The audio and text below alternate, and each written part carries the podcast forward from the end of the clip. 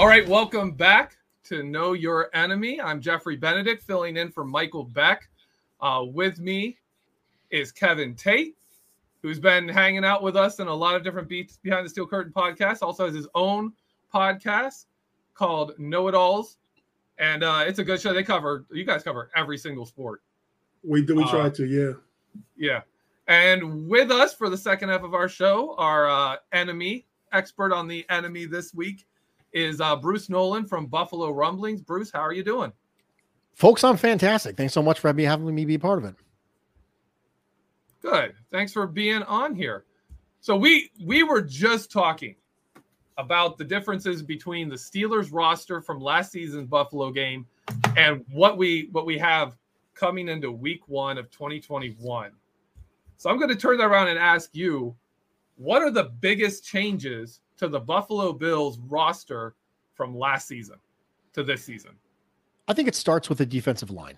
I think that when you went into the 2020 season, there was a remake on the Buffalo Bills offensive line. Brought in Mario Addison, brought in Quinton Jefferson, drafted AJ Epenesa, and you thought, okay, you're going to get a new look Buffalo Bills defensive line. And it didn't quite go the way they wanted it to. So they said, you know what? 2021, let's try it again. Let's just get a mulligan on this. So it, Quinton Jefferson's out. Vernon Butler restructures. They draft Gregory Rousseau. They draft Boogie Basham. And all of a sudden, they start to get a little bit of juice going in the preseason and the reports coming out of training camp. And they think, okay, maybe this time we finally got it right. Because that's always been a big part of successful Sean McDermott defenses is being able to send wave after wave after wave of talented defensive linemen. It's not about a singular impact player. It's about waves and waves of multiple good players. And if you look at the success that he had when he was in Philadelphia, anytime he had success when he was in Carolina, it was always as a result of the front seven being strong and specifically being able to get pressure with four. The Buffalo Bills actually blitzed a fair amount of the time last year, not because that's who they are, not because that's who they want to be, because they needed to be. They did it out of necessity, not out of preference. And so the biggest change for the Buffalo Bills in 2021 versus 2020 is they think they may have gotten the defensive line right. All right. Now, I was looking, one of the things I like to do is I like to look at the snap counts from the prior year and the depth chart for this current year and see like how how much how much, you know, people did were they able to retain and how many new faces do they have? Looking at the Bills on defense, 15 of the top 17 snap counts on defense returned and you added two high draft picks to the defense.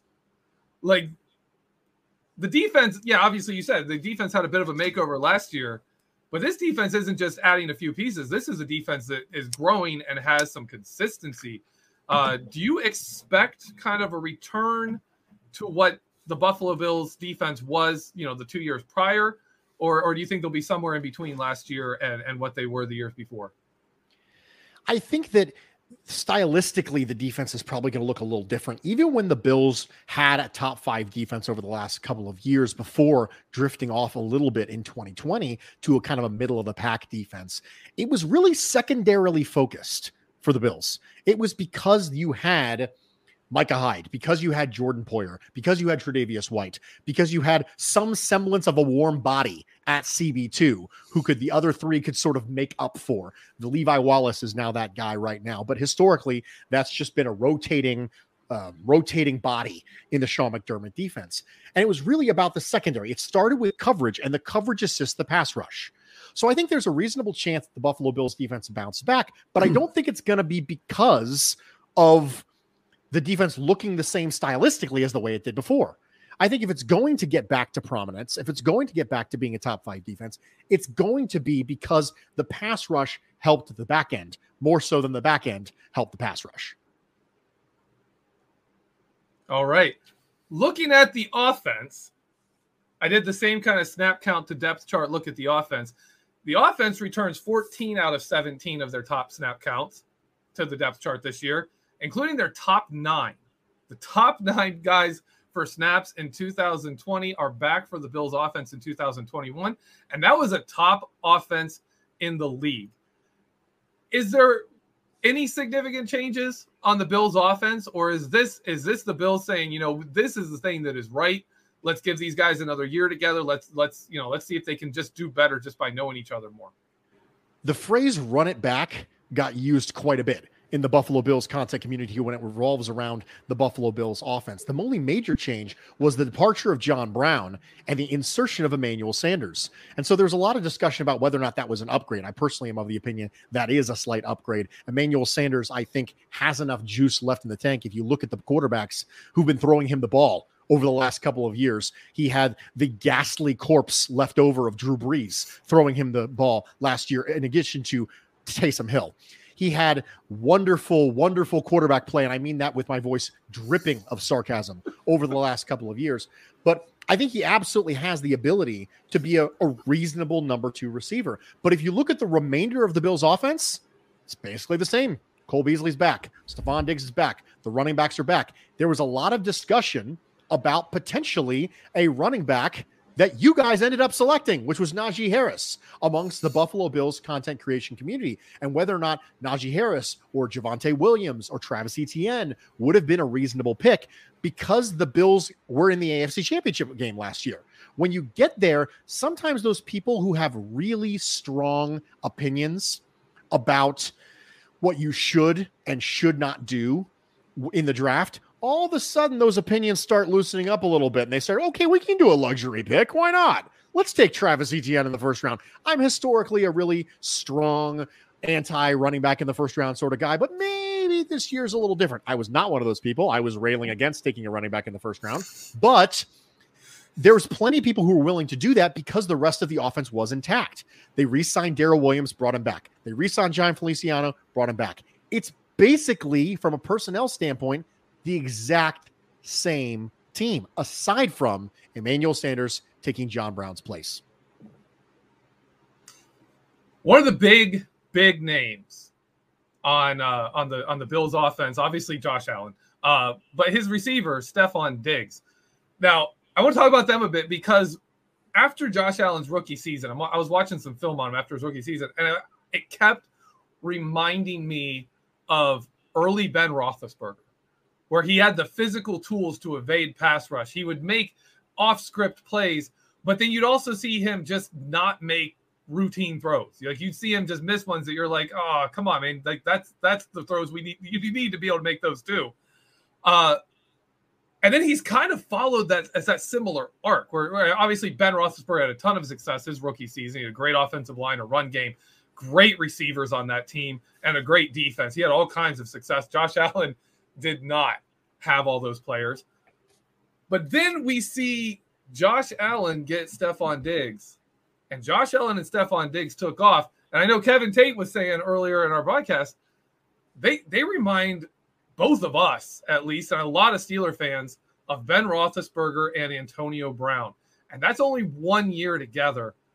What do you expect from Josh Allen and Stefon Diggs in year two? And do you think they can be that kind of, you know, dominating the receiver, you know, stats chart like like AB did? Do you think Stefon Diggs and Josh Allen can do that for a couple of years here? It's really hard to project anything more than leading the NFL in targets, receptions, and, and yards. Yeah. Like that's really difficult for me to say. Yeah, no, I think they're going to take their game to the next level. Mm-hmm. You're like, okay, what is the next level at that point, right? Stefon Diggs was, you know, yeah. arguably the best receiver in football last year, depending on who you ask. Um, I think that the Antonio Brown comp is reasonable because of the stature of the player, because their ability to separate in the short area, the quickness, the ability to have reliable hands, be able to shake man coverage and find spots in zone. And one of the things that I think was interesting is that Stefon Diggs was brought in as an answer to a question. And the answer to the question is that the the 2019 version of Josh Allen, the book on him was everybody pay, play man and zero blitzing. That was the book on Josh Allen. And so the Bills went out and acquired not just a receiver, but a particular style of receiver who would counteract what was previously the book on Josh Allen. Well, guess what the book on Josh Allen is now, which is, dude, don't play man. Whatever you do, do not play man. He had a, a quarterback rating of 122 against man coverage last year. Don't do that. Play zone, right? And just hope you can keep your eyes on him and hope he you know, makes a mistake with his eyes, and you know he had a, a fairly average quarterback rating against zone last year. The book has completely changed. Part of that's Josh Allen, part of that's Stefon Diggs. So when you have a player who is capable of not single-handedly but contributing mightily toward the book on your quarterback being different, you have to start looking at him in the span of okay, this guy changed an entire narrative. He was part of that. So I think that there's no reason to indicate that Allen and Diggs would not be effective this year. I don't know why, how you could look at this and say, okay, same offensive coordinator, same wide receiver, same quarterback. The fact that they were able to have chemistry as early as they were is staggering considering if you look at your divisional rivals, the Cleveland Browns, Odell Beckham and Baker Mayfield are still trying to get it right. They're going to year three. Stefon Diggs and Josh Allen, that whole chemistry thing that we always talk about being so important for wide receivers and quarterbacks, it's like they had it from the word go. It's almost like love at first sight. It's soulmates. They were sitting across the diner looking at each other. There were angels playing and harp music in the background, and we were suddenly in a 1990s romantic comedy. That is way that's the way it rolled for Stefon Diggs and Josh Allen. So I have no indication that it would be any different moving forward. Can I can, can I comment on those two real quick?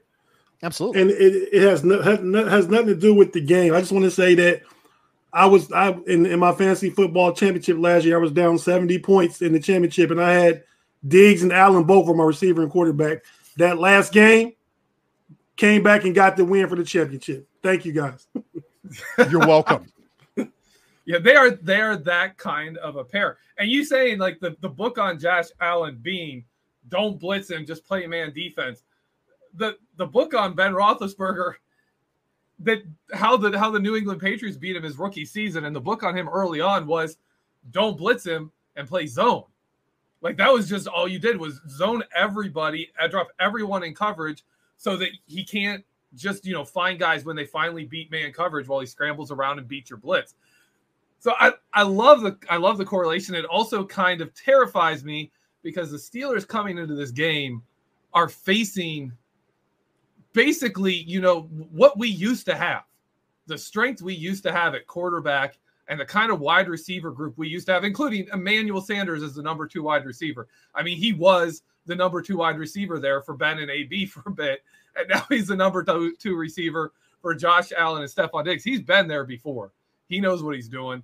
So it, it's it's crazy to me to be that I'm going to be watching this and be you know it's it's it's kind of sad because it brings back great memories that that those are gone. And we we managed to not win a Super Bowl and not really have the best playoff success with those guys. And that brings me to my next question. What are the Bills' expectations for this team this season? I think a lot of people will tell you it's Super Bowl or bust. Um, I think that those people are wrong because I don't believe in Super Bowl or bust. Super Bowl or bust is a phrase that indicates that there is one positive outcome and that all other outcomes that are not that are equally negative. It wasn't Super Bowl or varying degrees of disappointment. It's Super Bowl or bust, implying that anything that does not end in a Super Bowl victory is therefore a failure. I've never been a believer in that because there's so much luck involved in football that we really don't want to talk about. We spend all this time creating content, doing podcasts, getting on YouTube, evaluating the X's and O's, talking about football philosophy. And the fact of the matter is that a big part of football is the way the ball bounces. It's oblong for a reason. And the fact of the matter is that the best team in the NFL doesn't always win the Super Bowl. Sorry, that's just the way it works. We live in a non series sport. I think that the thing that's funny to me is that people can say the phrase any given Sunday and they can be completely cool with it. And then the same breath, they can say Super Bowl or bust. Those two things cannot simultaneously coexist.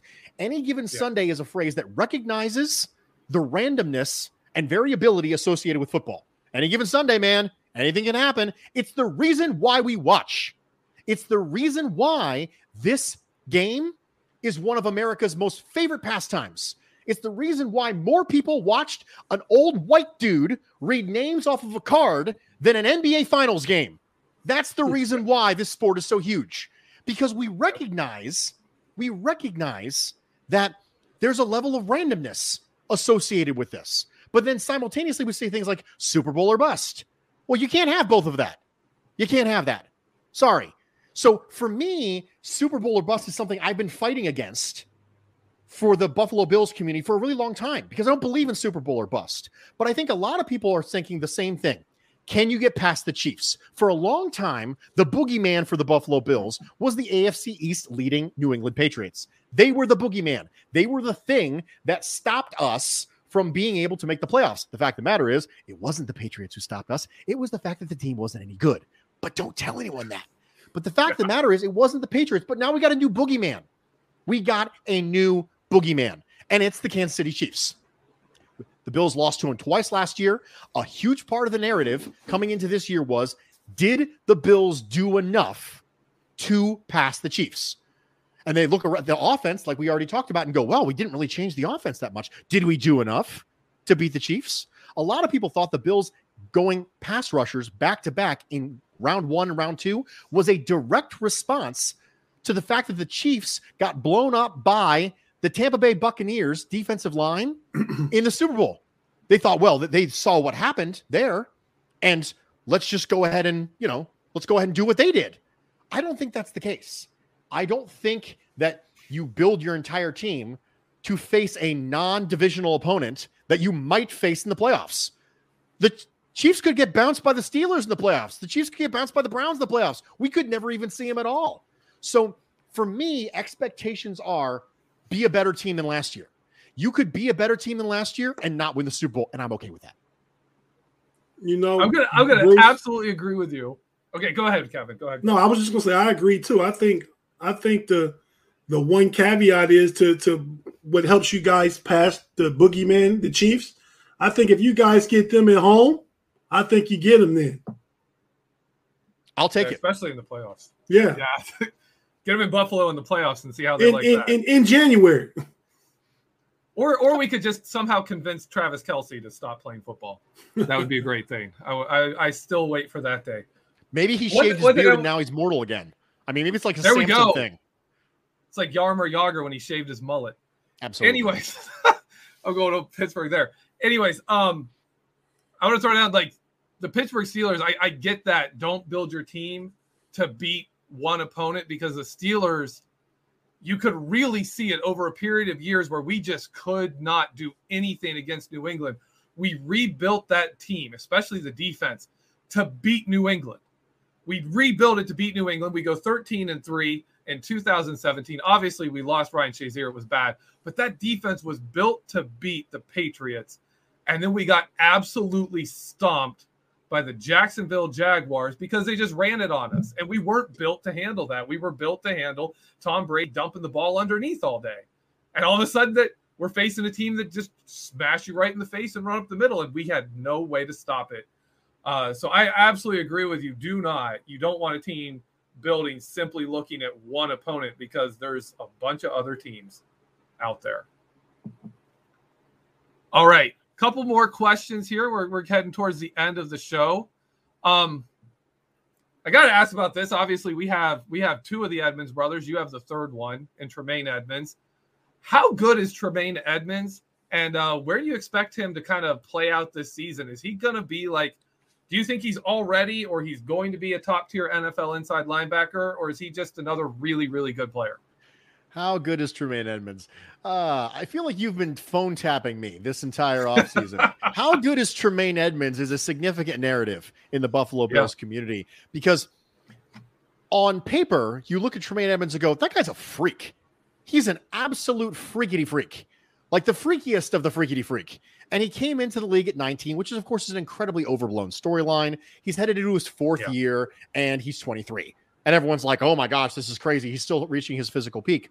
I think that one of the things that really hurt Tremaine Edmunds last year, pun intended, was the fact that he was banged up and the fact that his running mate was banged up, Matt Milano. The Bills went yeah. through a lot of linebacker injuries last year. And the first half of Tremaine Edmunds' season, he got injured early in week one with a shoulder injury. And if you're a linebacker with a shoulder injury, it changes how you approach contact because you're always trying to protect that shoulder.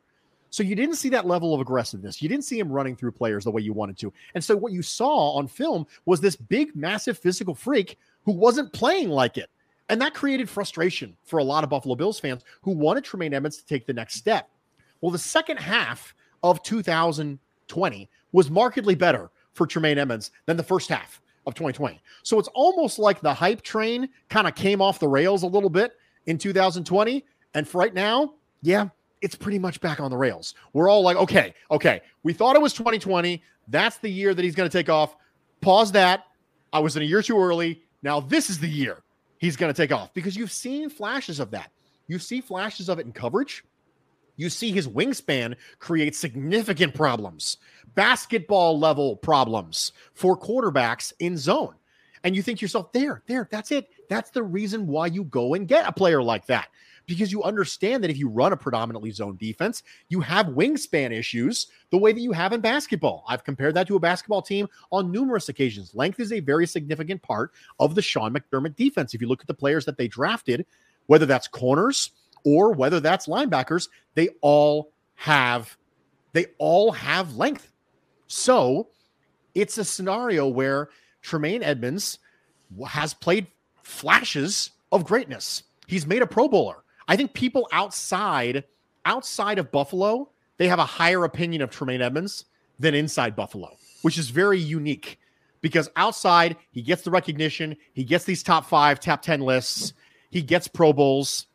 And then inside Buffalo, like, eh, we're going to pick up his fifth year option. Do we really want to extend him? There's a conversation about that because you're looking at the contracts that are being given out to off ball linebackers. You're looking at the Darius Leonard contract. You're looking at the Fred Warner contract. You're going, do I want to give that money to Tremaine Edmunds? Because he's not Fred Warner. He's not Darius Leonard. So that's the conversation that's happening. I would say he's not a top 10 linebacker in the NFL right now. Could he end up being at the end of this year? Maybe. We'll see. He could always reach his physical peak. When you take a player at 19 who's freakish tools, who played all over the place at Virginia Tech, and you say, okay, you're going to be a middle linebacker in a zone based 4 3 defense.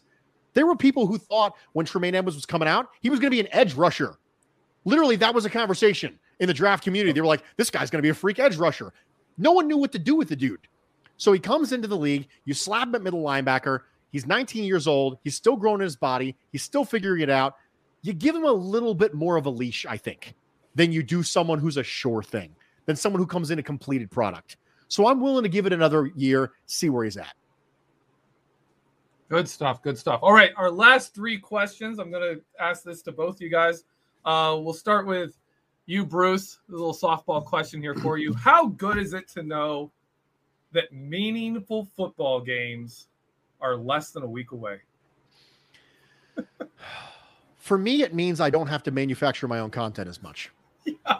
Let's let's level with. Let's all we're we're all friends here. We all know. Yeah. The fact of the matter is that the off season, especially the lull between training camp and mini camp, that spring to summer kind of low, it's weird because you have to manufacture content, but you don't want to manufacture storylines. You don't want to be irresponsible. You don't want to say things like, well, I'm just saying stuff to say stuff at this point. You want to make sure that you're filling the void with good content, but football's not filling it for you. Now, moving forward, I just finished recording um, a copy of my podcast that's going to drop tomorrow for Buffalo Rumblings. And I specifically said, this is the last time for a long time that I don't have a game to talk about. So you don't have to worry about me trying to conjure up content. It's coming automatically. So I'm excited about that. Kevin.